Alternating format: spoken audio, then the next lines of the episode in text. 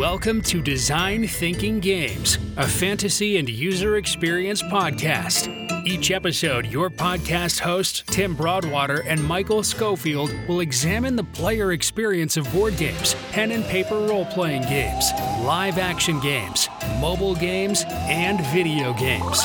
You can find every episode, including this one, on your podcatcher of choice and on the web at designthinkinggames.com. This episode is brought to you by listeners like you at patreon.com slash designthinkinggames. So, if we are talking about the thing that I think we're talking about, are we talking about the thing I think we're talking about? This is how sequels always start, right? They um you think you know what you're going to get and every so often you are um stopped like right up front. You get a cold surprise. Welcome or not. Let's transition weirdly into Vampire the Masquerade Blood Hunt because um, because it's definitely a sequel. it- yeah. is it? Let- Let's let's talk about this. Okay, so 17 years ago, um, and when when games were, I guess games are good now. When ga- when, when games were still good, but good in a different way. Vampire: The Masquerade: colon Bloodline. Was that right? Gosh, now now I'm second guessing myself. Vampire: The Masquerade. Yeah, yeah. Vampire: The Masquerade: Bloodlines came out, and it was.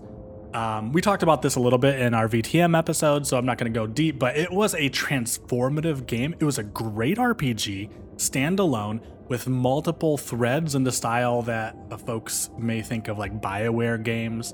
Um, it had good, goodish voice acting, a little stilted uh, because the main character you play is like from Renaissance Europe, and it sounds a little silly. But in general, the voice acting was on point.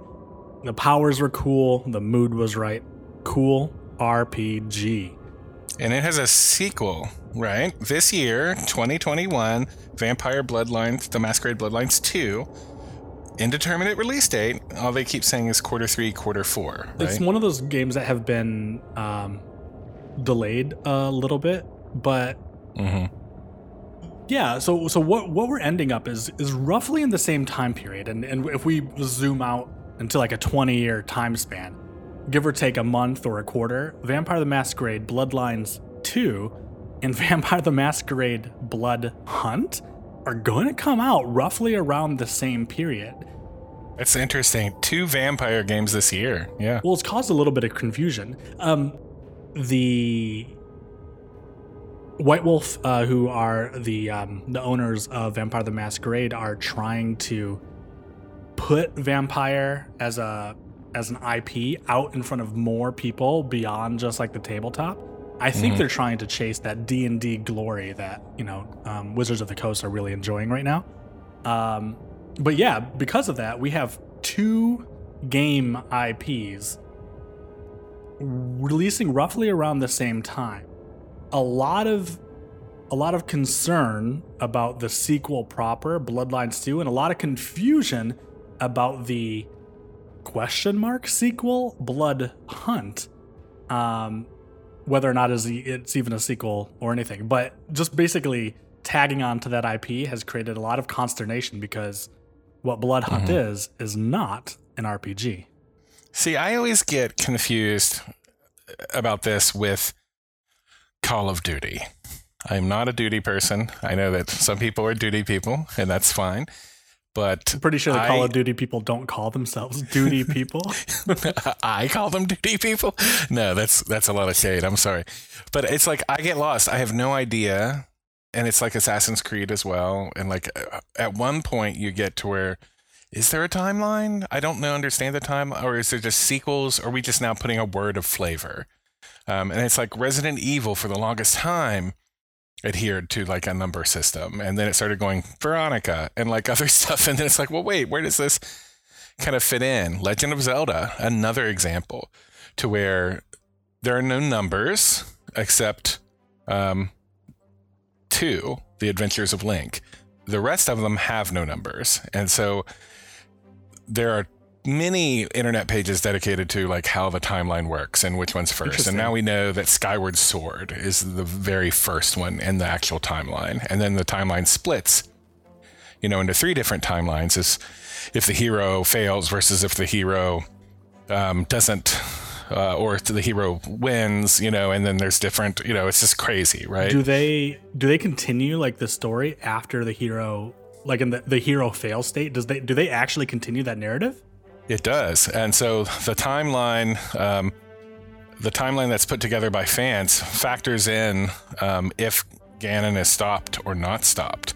Um, in the Legend of Zelda ones. And so I, I, believe, if my understanding of it is correct, that there is um, what is known as uh, the dark timeline or uh, the hero is defeated, the hero is successful, um, and then the hero is successful splits into two timelines because there's time travel in Legend of Zelda. So there's the child era versus the adult era. Wow. The child era, if the hero succeeds, is like Majora's Mask and Twilight Princess and Four Swords, whereas like you know, if it is the adult era where he succeeds, it's the Wind Waker or Spirit Tracks or Phantom Hourglass. But if the hero's defeated, A Link to the Past, Oracle of Seasons, Link's Awakening, and then eventually um, the first Legend of Zelda and Adventure of Link. Uh, it's just.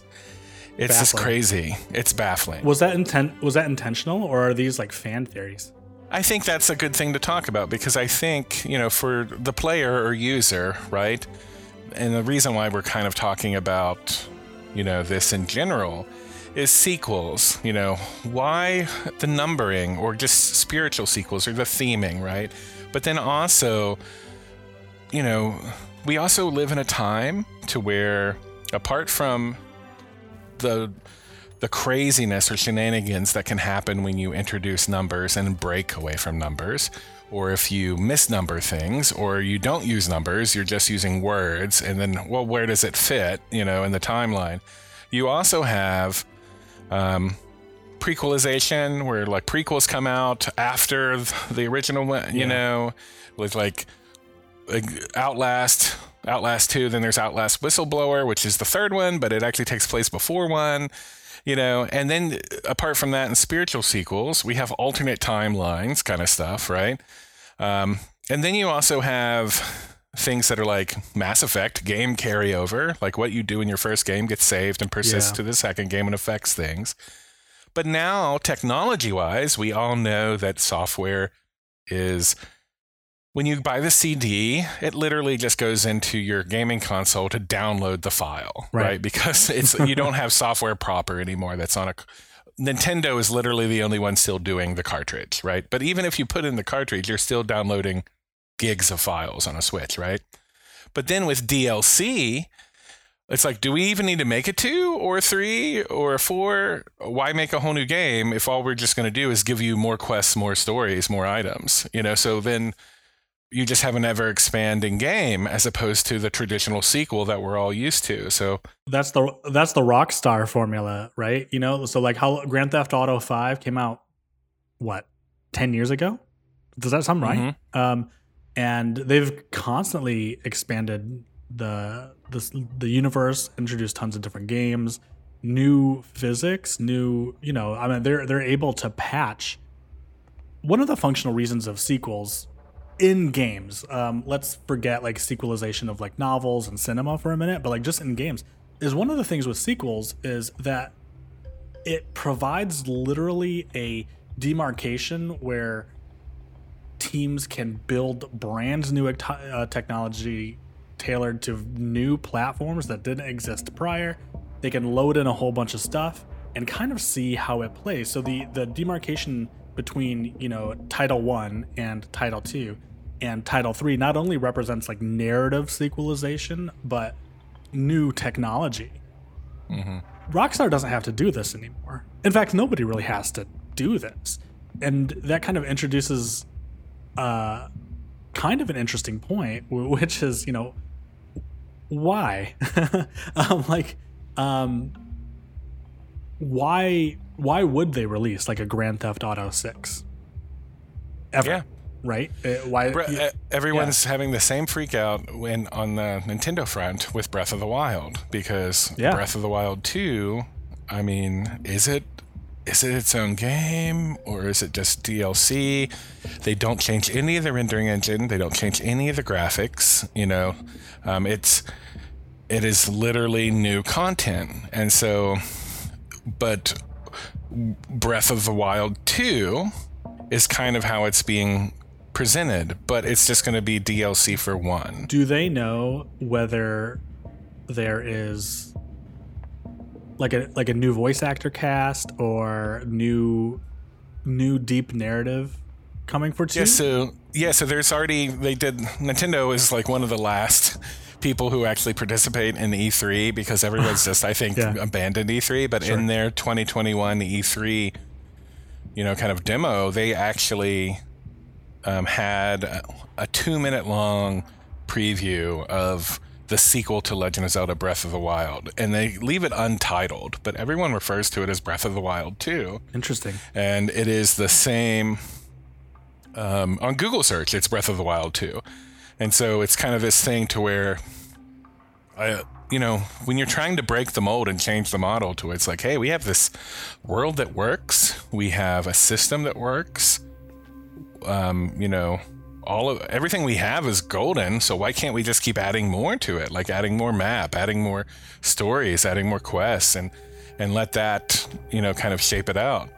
Um, and so I feel like you have the traditional people who are thinking, no, it has to be a new game that has a new title, and and um, people are opposed to you know the DLC um, sequel, you know, and so I think it's I think what's interesting here is what is user preference or player preference versus what people think it is, right?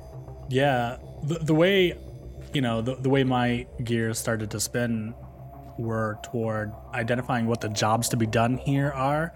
And on the developer side, I think the I think the job to be done of sequelization is pretty clear. Uh, a sequel is a convenient production container, right? It's something that can have a finite budget. You can see a finite or, or constrained return on investment.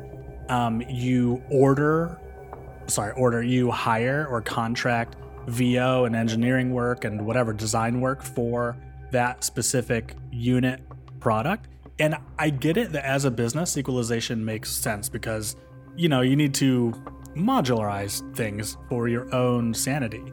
I can appreciate that long running like super like super long running franchise yeah, franchises that are let's call it largely DLC. Maybe something like World of Warcraft. I I can appreciate like that the the management of such a thing is probably more difficult potentially. Oh, yeah. like DVDs like that as well. But- or Guild Wars, you know, when you Yeah. add new content. Well, you know, and and the job to be done for like users for you know like when a sequel comes out, I think I would guess probably relates to the job for the developers. There's something about a sequel versus DLC that you pointed out where I think a sequel represents whether or not anyone would use this language, but you know, feel like, you know, let's feel this out. I, I think I'm onto something here, but a sequel represents a focused allocation of money from the developer. And so when you see a sequel, you expect, you know, production value, right? Mm-hmm. Whereas DLC literally sounds cheaper. I mean that that's the It suggestion, It- you know. it does. Um And what you were saying before, which is, you know, a sequel traditionally was like, hey, we have new tech, we have a new console. So let's release something on this new hardware capability. And so the software is matched to the hardware, right? But I think what we're seeing increasingly is software being agnostic of hardware. sure. Um, we are in a time to where recently this year, Netflix has announced they're going into gaming. and those games can be delivered on whatever you get the Netflix app. So that could be your PlayStation, your phone, your Roku TV, or or whatever. So it's it doesn't really matter what the hardware is, right? And then, but to me, as opposed to thinking of it like hardware, and I know we've talked previously about the great interaction models hardware that Nintendo uses because Nintendo, mm-hmm. in that regards, is always ahead of the curve. You know, they had the first 3D rendering on the 64. You know, that was the big. That's why the controllers look like Star Fox chips, in my opinion. But but then the oh GameCube wow, what a is, what an observation! Yeah, yeah, and I think the GameCube is the first one that lets you plug in four controllers by default, and the games were like, let's let people let's do Super Smash Brothers or yeah. um, Teen Titans or Godzilla Destroy All Monsters, which allows four players on the screen at the same time. Then they went into motion control with the Wii, and then they had a, the first tablet, and the tablet was literally a step to um, the mm-hmm. Switch. And then the first cursor, or not cursor, but pen interaction with the DS and 3DS. And, and so I like the hardware chasing, you know what I mean? But um, there are certain gamers who don't care about the hardware at all. And I'm not saying just certain, maybe it's a lot of gamers. But what they love about Mario is the fun side scrolling mechanics of it and how, from one edition to another, are those mechanics improved. Um, in Monster Hunter, which has tons of sequels, how do they look at the previous? I think there's a piece here that is also how do we improve? How do we improve? How do we improve? So Right. Um, apart from the hardware piece, there is how do we keep the essence of it, add to the world, the narrative, but then also improve gameplay. So it seems like a it's a it's a tough like order to fill, right? And so like what people love about the new Monster Hunter Rise, which just came out for the Switch, is everything that was laborious and took tons of time and was a huge time suck, they automated. And just by doing that, like gathering materials, mining, fishing, like doing all these things that were just like, dude, this just takes so much time. They just made it, oh no, it's one click. You just have to go do it. yeah. And and people loved it because then the focus became on hunting the monsters and killing the monsters, not like all of the tedious things that you know that everyone is used you know, is used to it or is used to being a monster. So that type of improvement, like improving the gameplay but adding to the story and embracing the hardware advances. I mean, to me, is kind of what sequels were about. But some of them never never change, right? I mean, some games, like every single one that comes out, it is literally the same, and and I think that's maybe where people, or the perception of it is, um, is why certain people maybe don't get into certain franchises. Well, and I, I think you know we're kind of in a time, both you know technologically and um, I don't know, spiritually maybe, where sequelization is a big umbrella category for a lot of different things. You you're talking about Monster Hunter Rise. And I I was going to ask that you consider that a proper sequel or is it an expansion? Do you consider an expansion a sequel?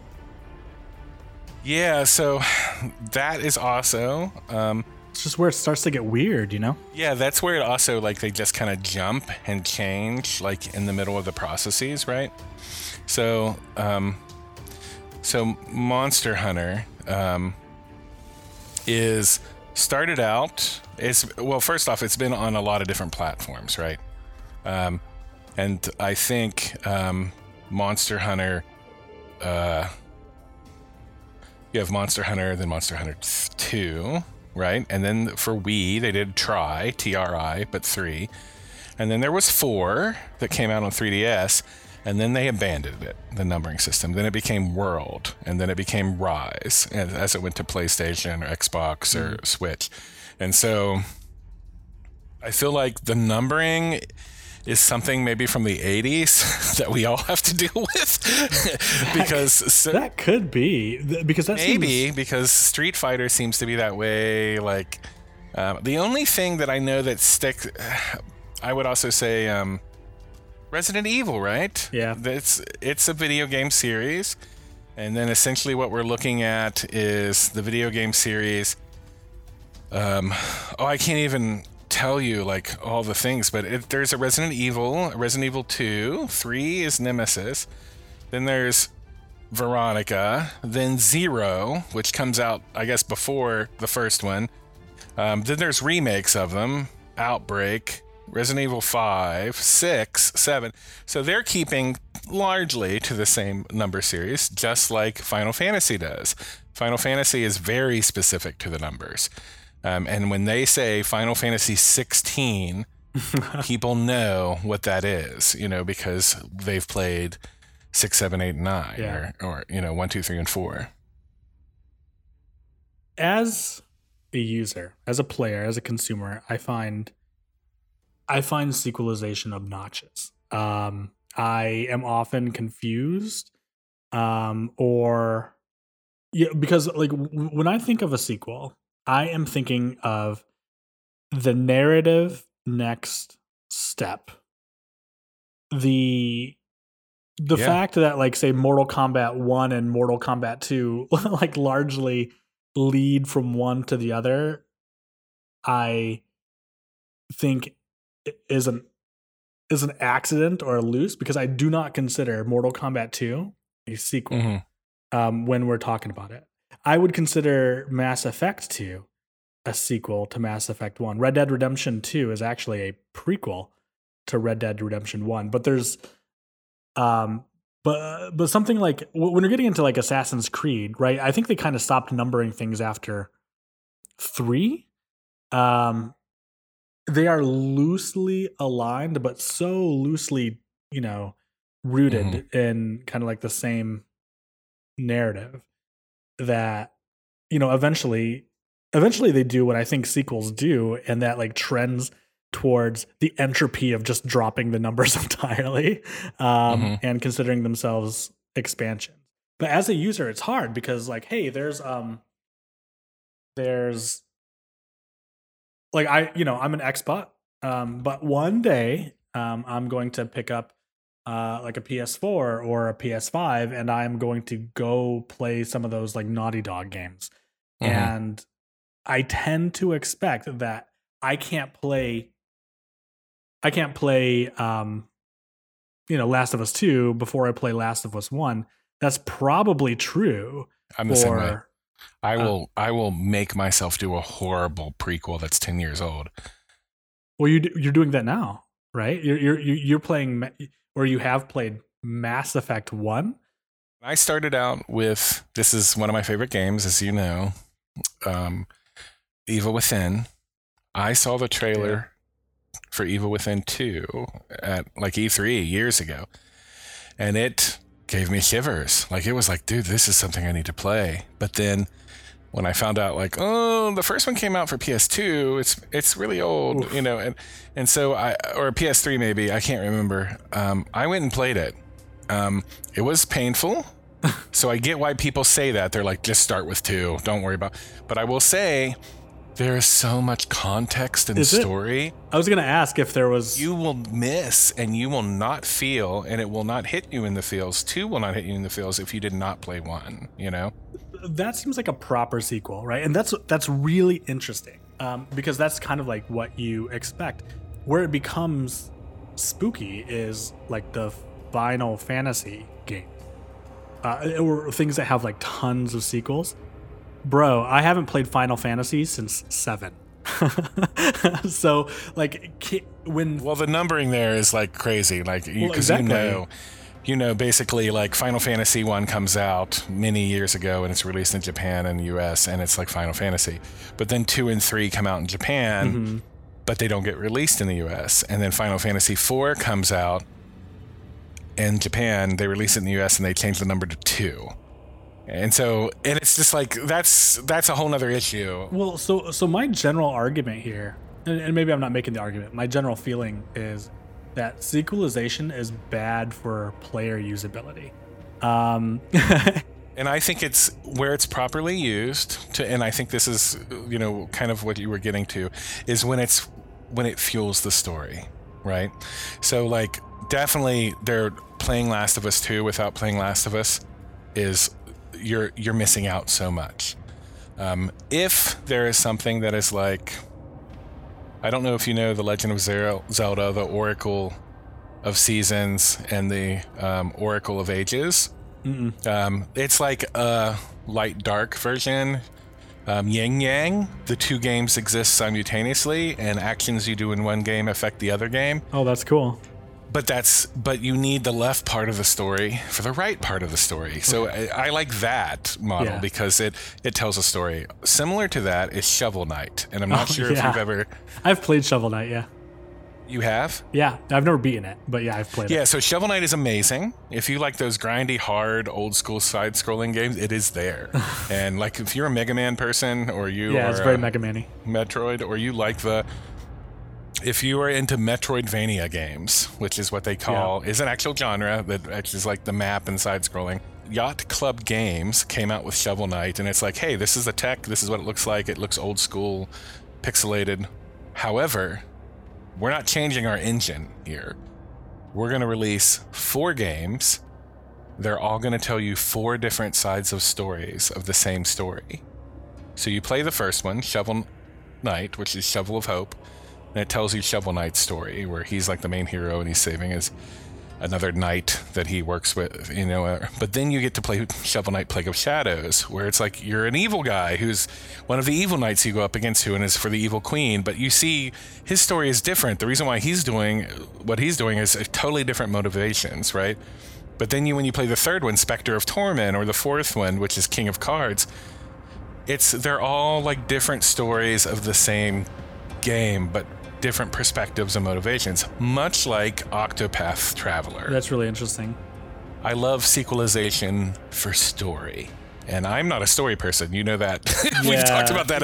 But I love sequelization for story. I don't like sequelization when it's Street Fighter 2, Street Fighter 2 Sure. Alpha, Street Fighter 2 Turbo. Street Well, Fighter, and I think when we know. get, I think when we're talking about like Street Fighter, right? Um, we're talking about uh, product containerization, right? We're talking about different technologies milking, like Streetwater. milking a franchise. Well, yeah. that's probably it too, right? I mean, one of the one of the ideas about um, sequels, which may you know like the popularity may come from like the '80s, is that your sequel, your two, your Destiny two, will make a lot more money than revamped Destiny Destiny expansion.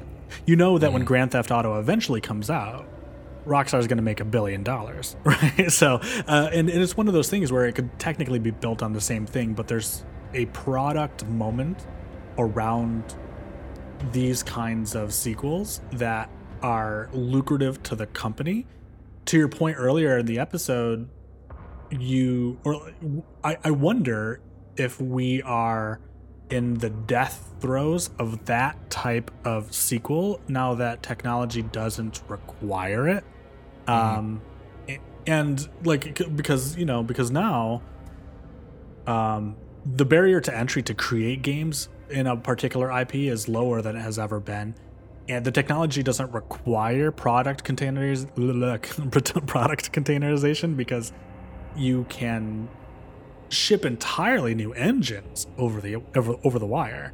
I mean, I, it's interesting. So, like, I I have some vocabulary, and what we're kind of discussing when we're talking about Blood Hunt, um, and um, some of the others, like you know, like Octopath Traveler, we're talking about something that's that is classified, I, I think, technically um, by the Library of Congress as a standalone sequel, a work set in the same universe that has very little, if any, narrative connection to its predecessor and can stand on its own.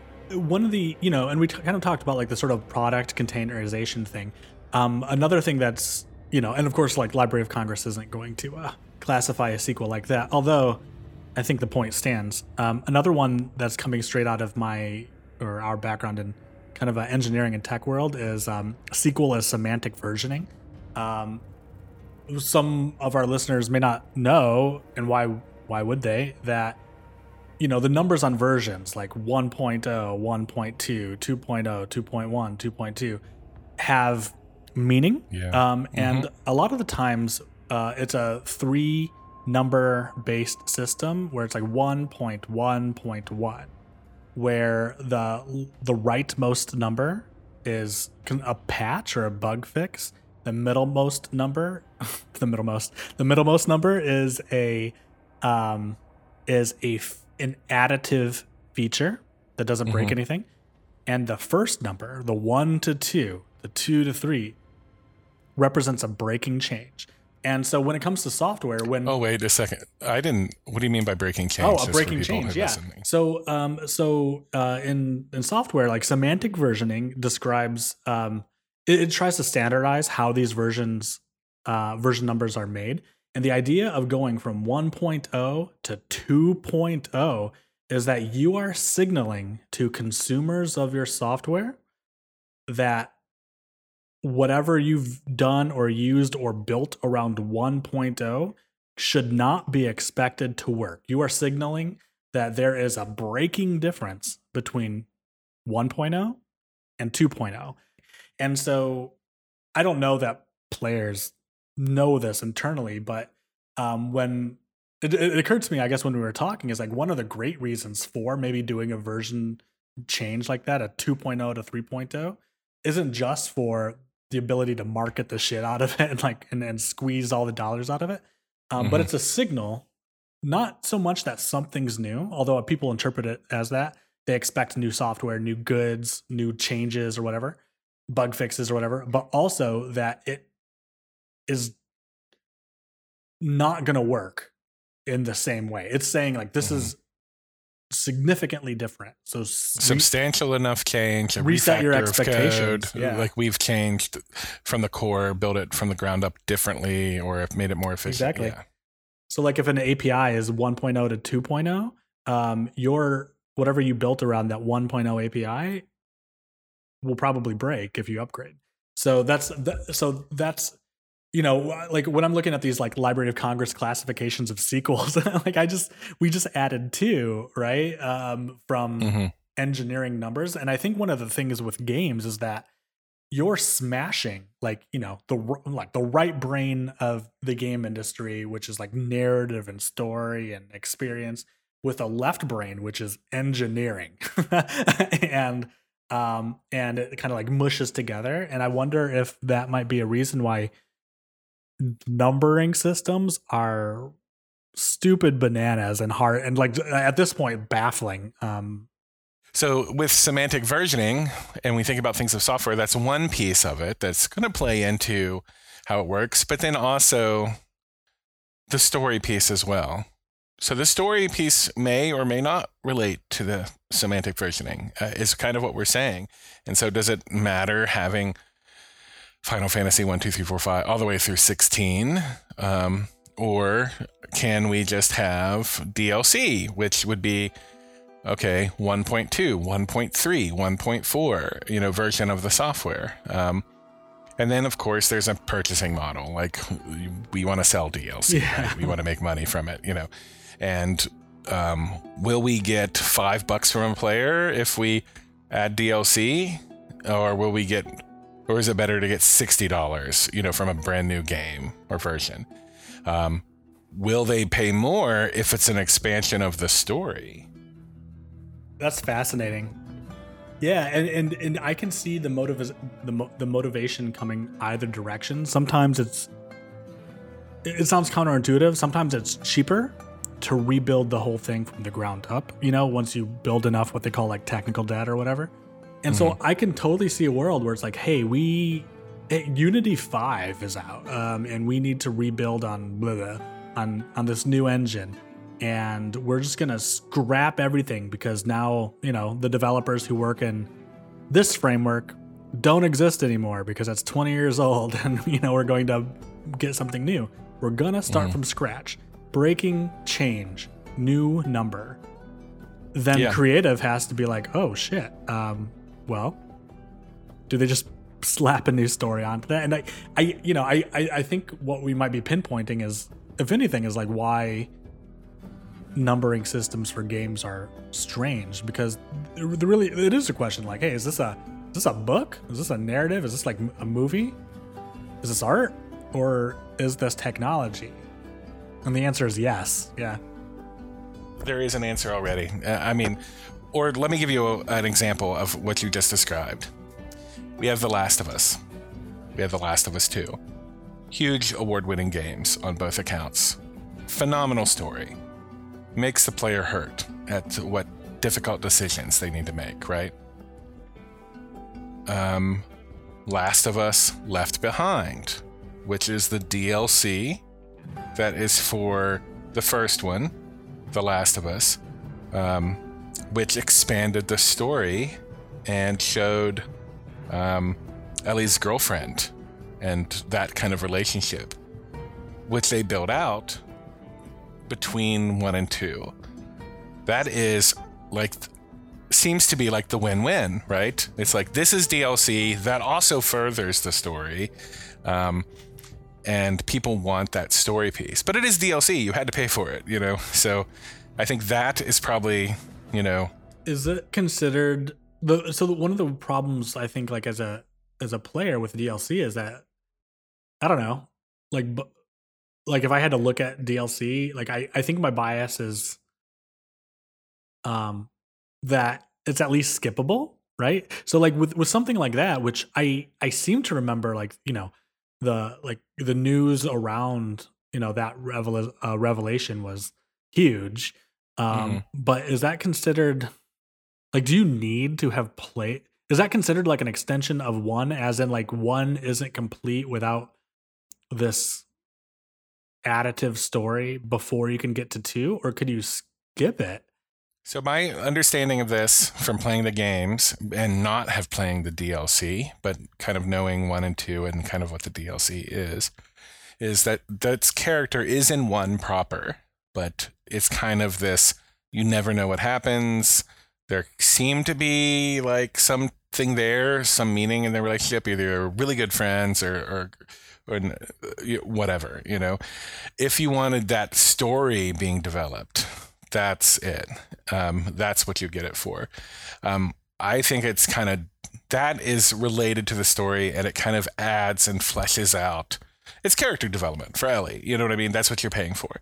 It's very different than Bioshock, where they will literally sure. just DLC the crap out of you for a whole new story, or just a little mini game, or like a new kind of thing in the same place. And like this also happened in Rapture. Pay for it. You know what I mean? It's like, uh, you know, that doesn't really contribute to the main story, but it, it does show another story that happened on the same maps. And to me, that feels like I'm, for me, I'm not going to say disingenuous, but it's like I'm less inclined to experience yeah. this also happened versus like, oh, this is, this is a deeper dive into character development or the story or what was going on. Um, just for me. So the Library of Congress classifies what you just described as a midquel. um, a midquel? a, mid, a midquel. Yeah. Um, stories that take place between two preceding stories uh, or between events, but serve as a sequel to none, right? It's lore building, right? It's like, hey, yeah. we're. Uh, tell me more about this red dragon from beyond the hills. I'm, I'm surely like, you know, it's 200 years, it's Smaug or whatever. Clearly, it's uh, eaten a whole bunch of villages and stuff. Tell us a story about those villages, right? It's like in the same world. It's lore that doesn't change the valley. It doesn't change what happens uh, to Bilbo and his companions. Um, but it's more, right? Like that's what it is. It's more. We put a lot of work into design thinking games, so if you like what we do and want to help us cover some costs, then consider supporting us at patreon.com slash design thinking games. We also are design thinking games on TikTok, Twitch, and Twitter. Thank you for listening to the Design Thinking Games podcast. To connect with your hosts, Michael or Tim, please go to designthinkinggames.com where you can request topics, ask questions, or see what else is going on. Until next time, game on.